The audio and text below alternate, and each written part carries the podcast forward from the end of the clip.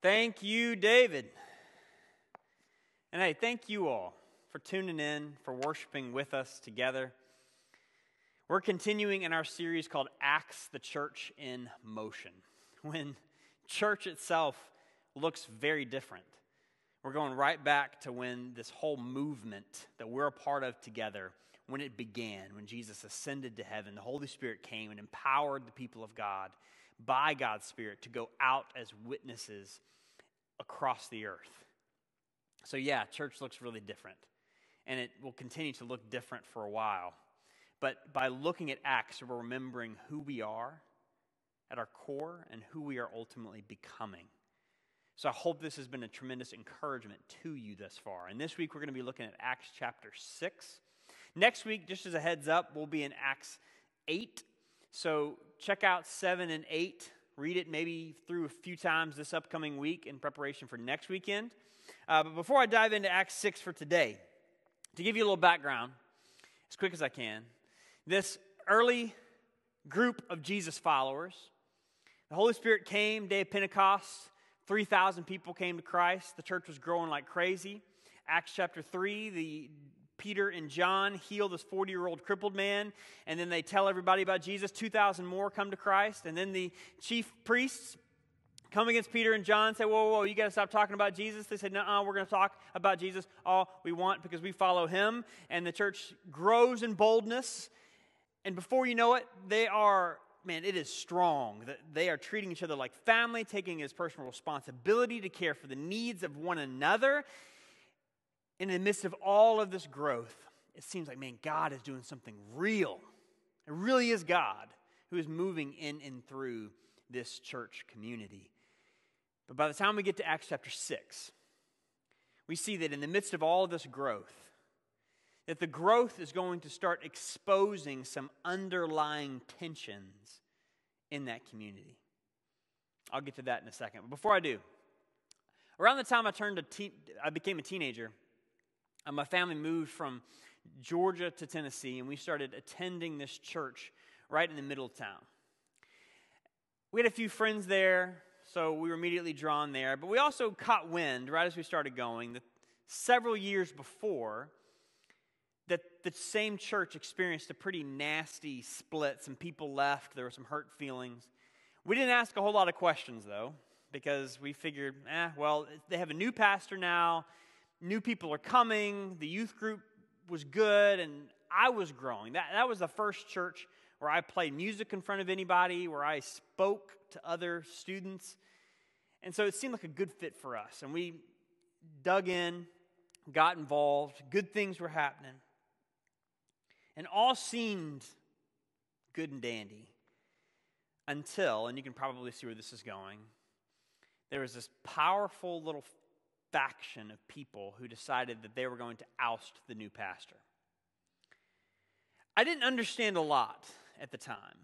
All I remember is that one Sunday, this pastor that I liked was there, and the next Sunday he was just gone. And I talked to my parents years later trying to understand what actually happened. They said, there was this powerful group of traditionalists.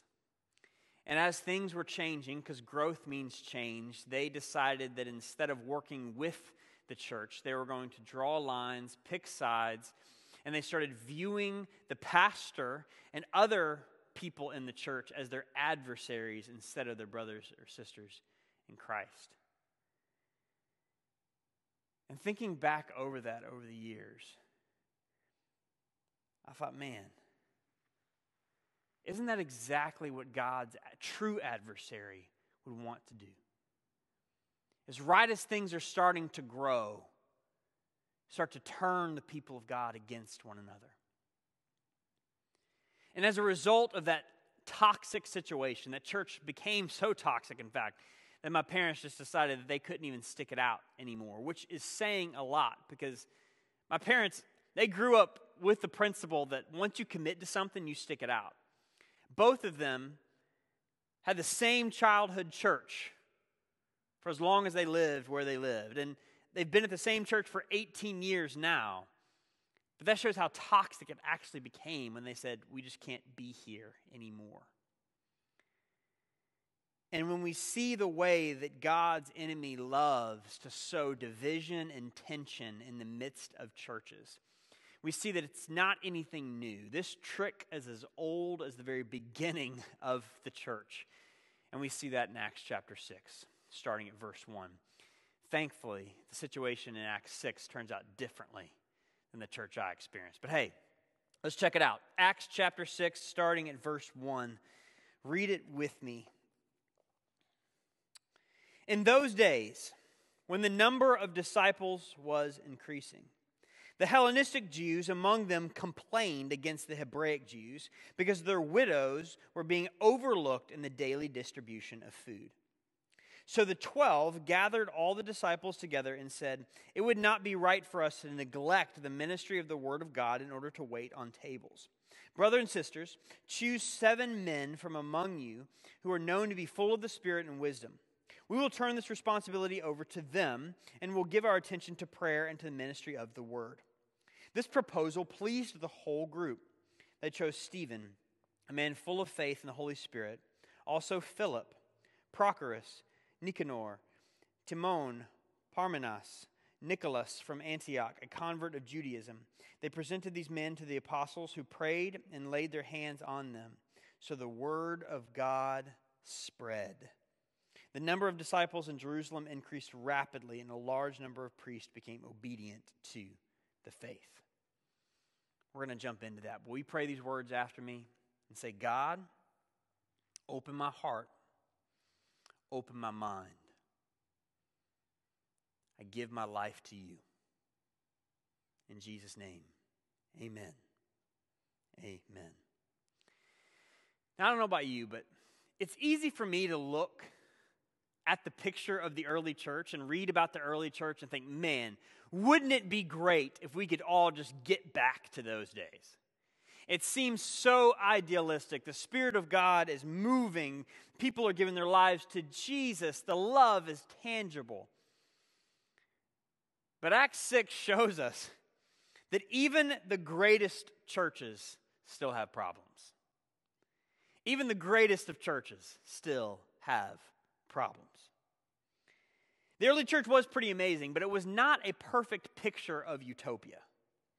A church may look perfect on paper, but once you start adding us human beings to it, well, it's not so perfect anymore. And that's not a cynical statement at all.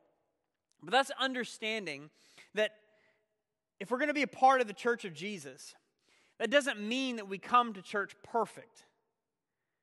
But in order to be a part of the church in the first place, it comes realizing that we are not perfect. When we come to church thinking that we have to be perfect, or we come to a church expecting it to be perfect for us, we've misunderstood what the church actually is. In that you and I become a part of the church of Jesus because we've confessed that we're not perfect, that we need God's forgiveness, and that we've chosen to follow Jesus. And then, as followers of Jesus, together we learn how to grow together, to yield to God's Spirit as He works within us to shape us to have the character of Jesus. And when we're growing together, guess what? Problems are going to come up because we're learning. It's a part of growing. But we see Acts chapter 6, verse 1. The number of people were giving their lives to Jesus. The early church in Jerusalem was growing, very exciting. But the bigger it got, the more certain groups of people started to become neglected. Basically, it wasn't intentional, but their administrative processes and systems could not keep up with the growth. And the leaders who were distributing help, who were native-born Hebraic leaders, started neglecting, unintentionally, the Hellenistic Jewish widows among them. And that might appear initially like an oopsie, but it would have felt much deeper than that for them. Because underneath the complaints of the Hellenistic Jewish men and women was an existing tension between the Hellenistic and Hebraic Jews already in society. See, to try to help us understand a bit, the Hebraic Jews were those native born in Israel. So most of the apostles coming from Galilee would have been Hebraic Jews. They spoke Aramaic. They would have been highly nationalistic, traditional. They were tempted to think that because they were born there, that they were the more pure, quote-unquote, Jews. And then you had the Hellenistic or Greek-born Jews who spoke predominantly Greek and who acted much like Greeks. They would often come to Jerusalem for the big major festivals like Pentecost. However, for the Hebraic Jews, they often looked down upon the Greek Jews as somewhat second class, a little less than, especially the Pharisees. The Pharisees were convinced that these Hellenistic Jews weren't pure Jews. But now in the church, these two different groups of Jewish men and women are now one in Christ. But when the Hellenistic widows were overlooked, now all of a sudden they're starting to wonder, is this church going to be just like the outside culture? Is it going to be the same thing? It started to stir up this pain in them. So I hope you can see that what was initially an administrative misstep could quickly start to feel personal. It could inflame emotions, and if not handled well and wisely, could lead to division. This new church community was on fire. They were doing amazing things. They were caring for one another, but all it took was a few overlooked widows for the Greek Jews to start looking at their Hebraic Jewish leadership, Peter and the rest, and wondering, wait a second, are you going to treat us like second-class members too? And this whole scene shows us how easy it is to draw dividing lines and pick sides, even in church. When we give our lives to Jesus, it doesn't mean that all of our past wounds or even our pride, they just go away. Yes, we are one in Christ, but isn't it interesting how all it takes is one missed invitation, one job that goes unrecognized, a critical word, an unfulfilled promise, a little jealousy, and all of a sudden that one thing starts to stir up all of this pain or perhaps pride within us. God may be doing great and powerful things through the church, but it's one misplaced word, one thoughtless action that all of a sudden we start turning and seeing each other as adversaries instead of partners in the gospel. And when we start seeing each other as adversaries, we get caught in this either-or type of thinking. That we start thinking either we're going to be traditional worship, or either we're going to be contemporary. Either we are going to be more about prayer or more about action. Either we're going to be a church for intellectuals or a church for feelers, for the younger generation, for the older, for the liberal, for the conservative, for those who care about social justice or those who care about evangelism. We're either going to be a church for those who want to open now or open later or somewhere in between. We want to draw lines, pick sides, and then start looking at our brothers and sisters in Christ with suspicion.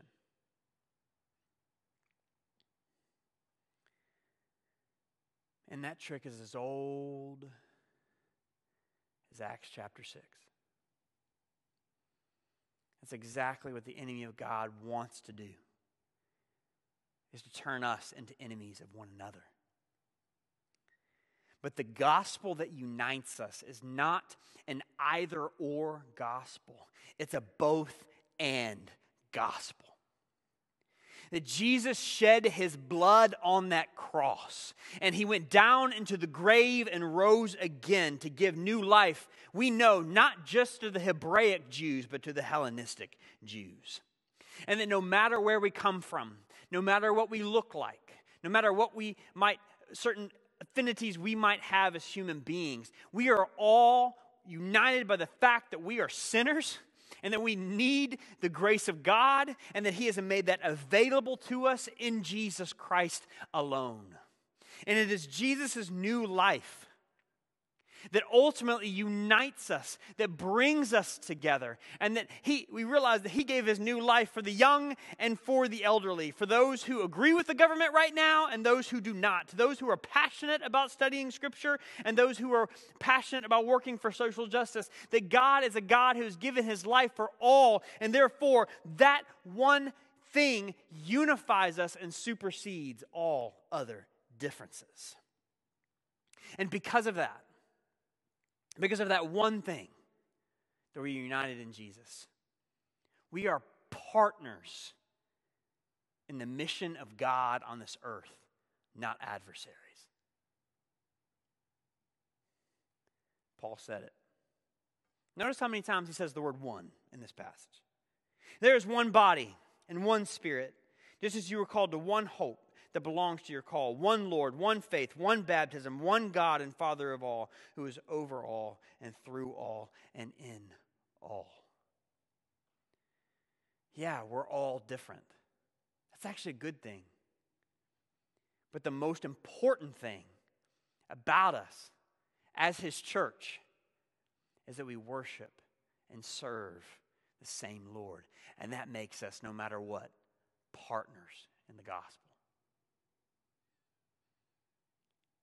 I know some people may be saying, okay, yes, Kirk, you know, I totally agree, right? Like the whole, we don't want to draw lines. We don't want to pick sides. I know that's not God's way, but sometimes like that sounds so idealistic. Let's not be naive. These problems and these divisions and these things that want to come between us as God's people, they're complicated and they're hard and they're overwhelming. What do we do about it? I know that picking sides is not God's way, but what is God's way?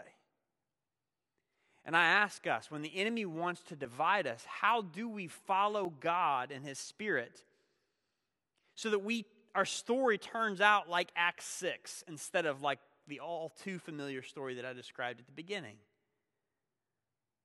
How? Well, let's dig into this.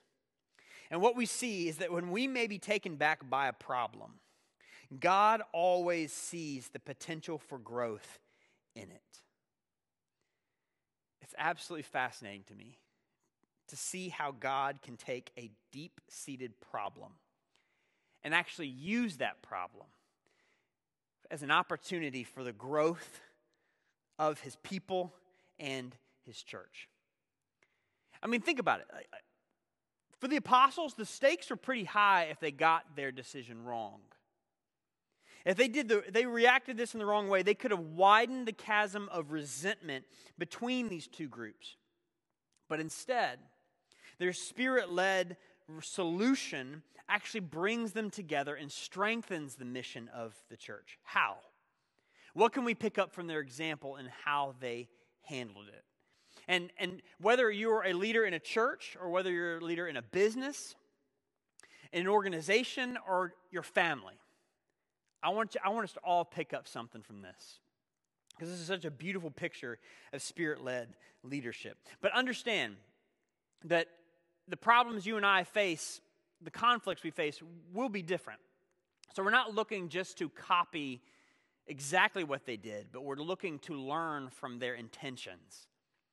All right, let me show you what I mean by that. How did they respond? First, when faced with the conflict, the apostles saw the church as partners toward a solution, not enemies to be overcome. It says that the 12, meaning the 12 apostles, started by gathering everyone together. That means the Hebraic Jews and the Hellenistic Jews. Remember, the 12 apostles, as far as they were Hebraic Jewish men. Which means when the Hellenistic Jewish men came and started pointing fingers at them, they easily could have responded or reacted with pride and insecurity instead of the Spirit of God. They easily, when those fingers are pointed at them, could start to say, whoa, no, it's actually that person's fault, or that, pointing fingers away from themselves. Are we not tempted to do the same? Or get defensive? Or they easily could have said, hey, speaking to other Aramaic-speaking Jews, they could have formed a little cadre off to the side and had their own complaint fest against the Greek Jews over there because, well, they can't understand us anyway. But instead, they gathered everyone together, which made it clear that we don't view you as the problem, but you're going to be part of the solution with us. We're partners in the gospel. And then second, the apostles didn't try to just fix it all themselves, but they stuck with their God-given calling. After calling the big family meeting, it says that they said to everybody, it said, it would not be right for us to neglect the ministry of the Word of God in order to wait on tables. They said, it's our job. We understand what our role is. Our role is to pray, to seek God's vision, direction for this community, and to make sure that the Word of God is being taught. That's our role. It's not to wait on tables, they say. Now, maybe your first impression was similar to mine, in that in reading that, I thought, whoa, wait a second. Aren't these 12 guys, like at least 11 of them, the same guys, and Jesus washed their feet and told them that they were to wash other people's feet as well, a.k.a. do the lowest job? Are they acting like they're too good to do the job of waiting on the tables and caring for the widows? But as I begin to think about this passage more, I realize that actually what they're saying is the exact opposite of that. They knew that they were not God, and that they could not do everything and be everything for everyone, no matter what they expected. They also knew that teaching and preaching the Word of God was vital, essential, if the early church was to be built up, and if they were going to be protected from false teaching as this movement began, then they knew their primary role was not to go make sure that widows are fed, but to feed the hearts and minds of the people and prayerfully discern God's direction for the church. And if they got distracted from their primary calling and they tried to be everything to everyone, they would have ultimately neglected the very foundation of that church. Instead, they're saying we need to remain disciplined and focused on what God has called us to do, because we can't get distracted otherwise. And remember, Jesus himself, he knew he couldn't be everything for everyone. He had a calling. He knew the mission of God upon his life. And he, with resolute focus, kept his eyes on the cross, because he knew why God had him. But can't you imagine when you have this group of people around you who are saying, you got to fix this problem, you got to fix this problem, and you see the potential ramifications of a division within the church, the anxiety that may well up within you that would make you want to say, I'll just fix it myself. I'll just fix it. But how easy that is to distract them from what they were called to do. We all have to ask ourselves at one point, like, God, what is it that you have called me to do? And by proxy, what is not my role?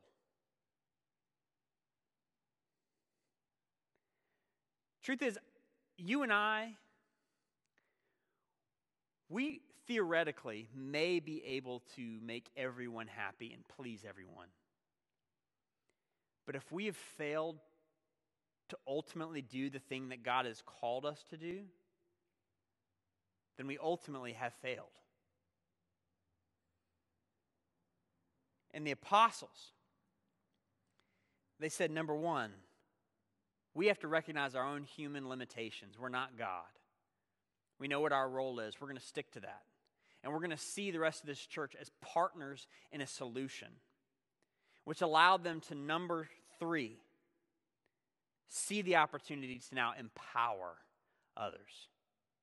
The apostles then delegated the problem, Acts 6, verse 3. Brothers and sisters, choose 7 men from among you who are known to be full of the Spirit and wisdom. We will turn this responsibility over to them. Now notice, we know that the job that they have is an administrative one, to make sure that these widows have their needs met. But they did not say, hey, make sure and find some guys with great managerial experience or leadership experience. But while that was inherent within it, I'm sure, they said the number one thing we want to look for is those who are led by the Spirit of God and wisdom, which shows us that the apostles didn't view their pastoral role as the only spiritual task. But right here, they recognize that ministry comes in many different forms, and all forms need the Holy Spirit. The work may have been administrative, but it was no less spiritual in nature. When we think about the various functions in this church, for example, we think about the missions committee, who determine how 10% of all that you guys give, how we can give that away to support our missions partners. Do we not hope that they are led by the Spirit of God and wisdom? Of course. When volunteers in our foster box go and deliver packages to different foster families, do we not hope that they have a prayerful, discerning ear to know how they can support those families? Of course. When we gather together again as a church, do we not hope that our ushers and our greeters and our worship team would not exhibit the very qualities of the Spirit of God? Now, I could keep going, right? I could keep going. But as followers of Christ, each of us have certain gifts and passions that have been given to us by the Spirit of God that are meant to be exercised and that He wants to direct. And that following God's Spirit is not for special Christians. It's for normal Christians. And as we learn to follow God's Spirit, that's when He shows us how we're partners in His solution. After the apostles raised the need, the people appointed 7 men. And it's interesting how most of the names of these 7 men appear to be Greek names. Again, the apostles did not see the Hellenistic Jewish community as adversaries, but partners, giving them a seat at the table and empowering them. And it says the apostles even laid hands on them and prayed for them, exemplifying a passing on of authority to them. And as a result, these 7 men, we can look at 2 in particular, Stephen and Philip, that you'll read about more next week in Acts 7 and Acts 8. But Stephen and Philip. We see Stephen is a guy who gives us epic sermon in Acts chapter 7 and becomes the first martyr of the church at the feet of none other than Saul of Tarsus. Of course, we know Saul of Tarsus eventually became Paul, the same Paul who took the gospel across the Gentile world. It's unclear what impression that experience of watching Stephen die left on him, but I guarantee that was a memory that Paul never forgot. We look at Philip. Philip, now empowered by the apostles, was the first guy to take the gospel that we read about to Samaria. A revival broke out there, and then he was transported and takes the gospel to an Ethiopian eunuch who then carries the gospel to Ethiopia. And if you think about it, all of that started because of a problem of some Hellenistic Jewish widows who did not have their needs met. God worked in the middle of that problem and directed it for the growth of His church and for the building up of His people.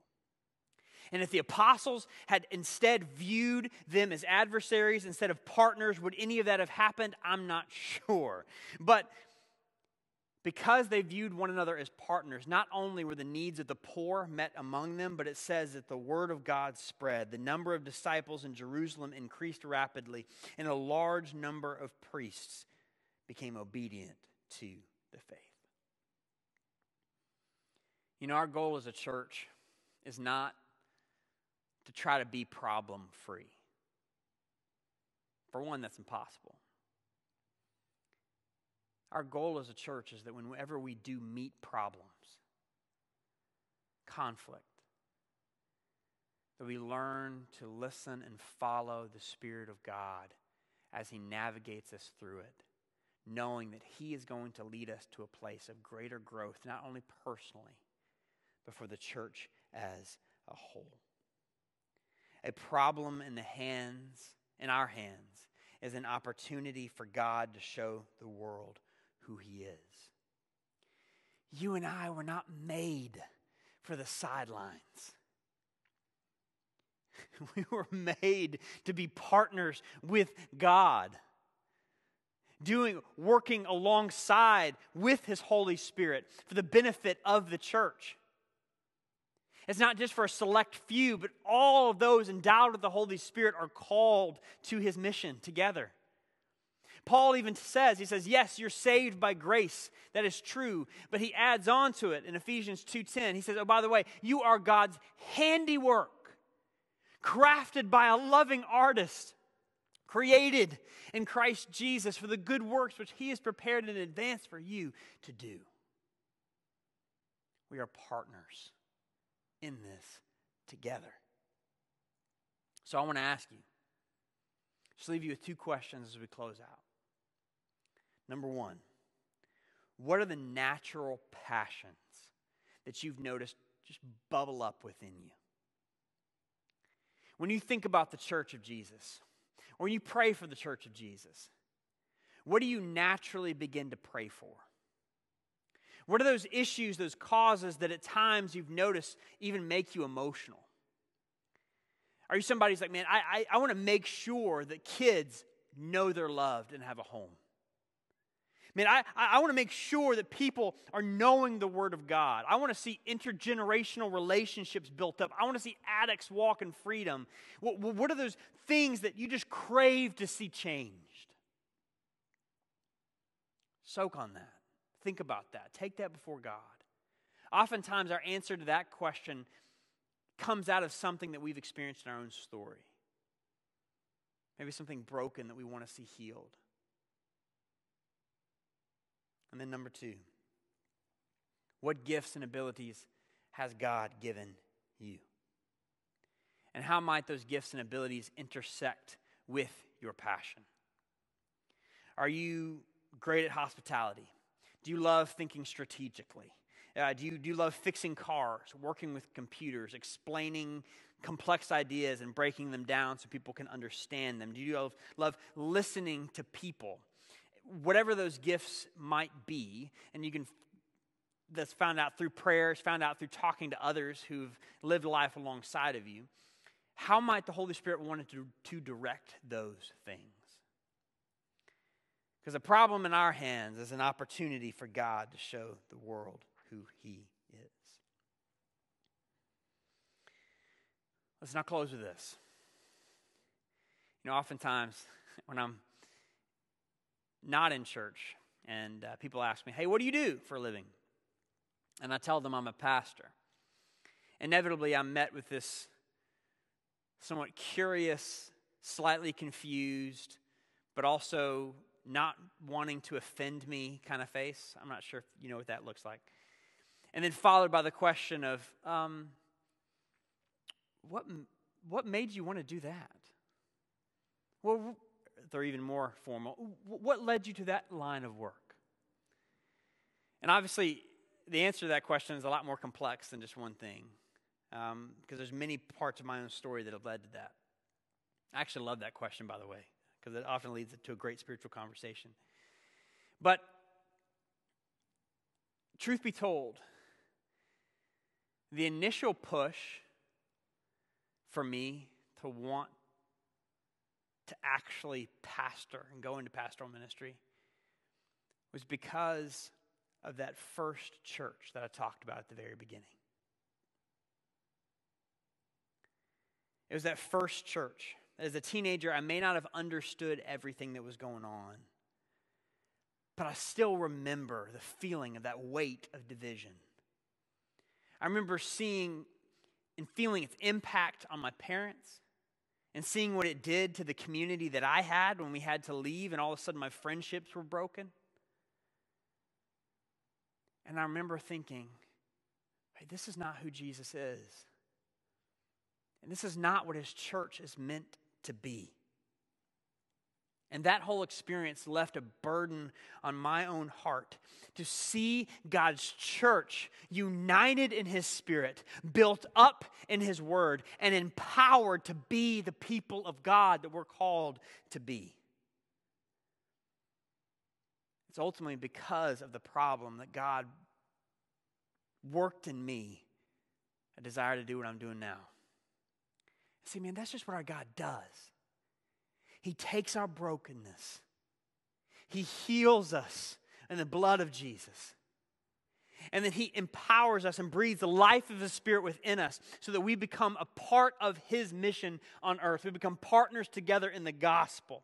This is the same God who, if we think a problem's too big, this is the same God who went down into death itself and rose again to give us new life. There is no problem too big. But if we follow him, and keep our ear close to him, looking for godly wisdom, he's going to show us the potential for growth within it. And we can't wait to see what he's going to continue to do through us as his people, his church. How might he be leading you? A problem in our hands is an opportunity for God to show the world who he is. Let's pray.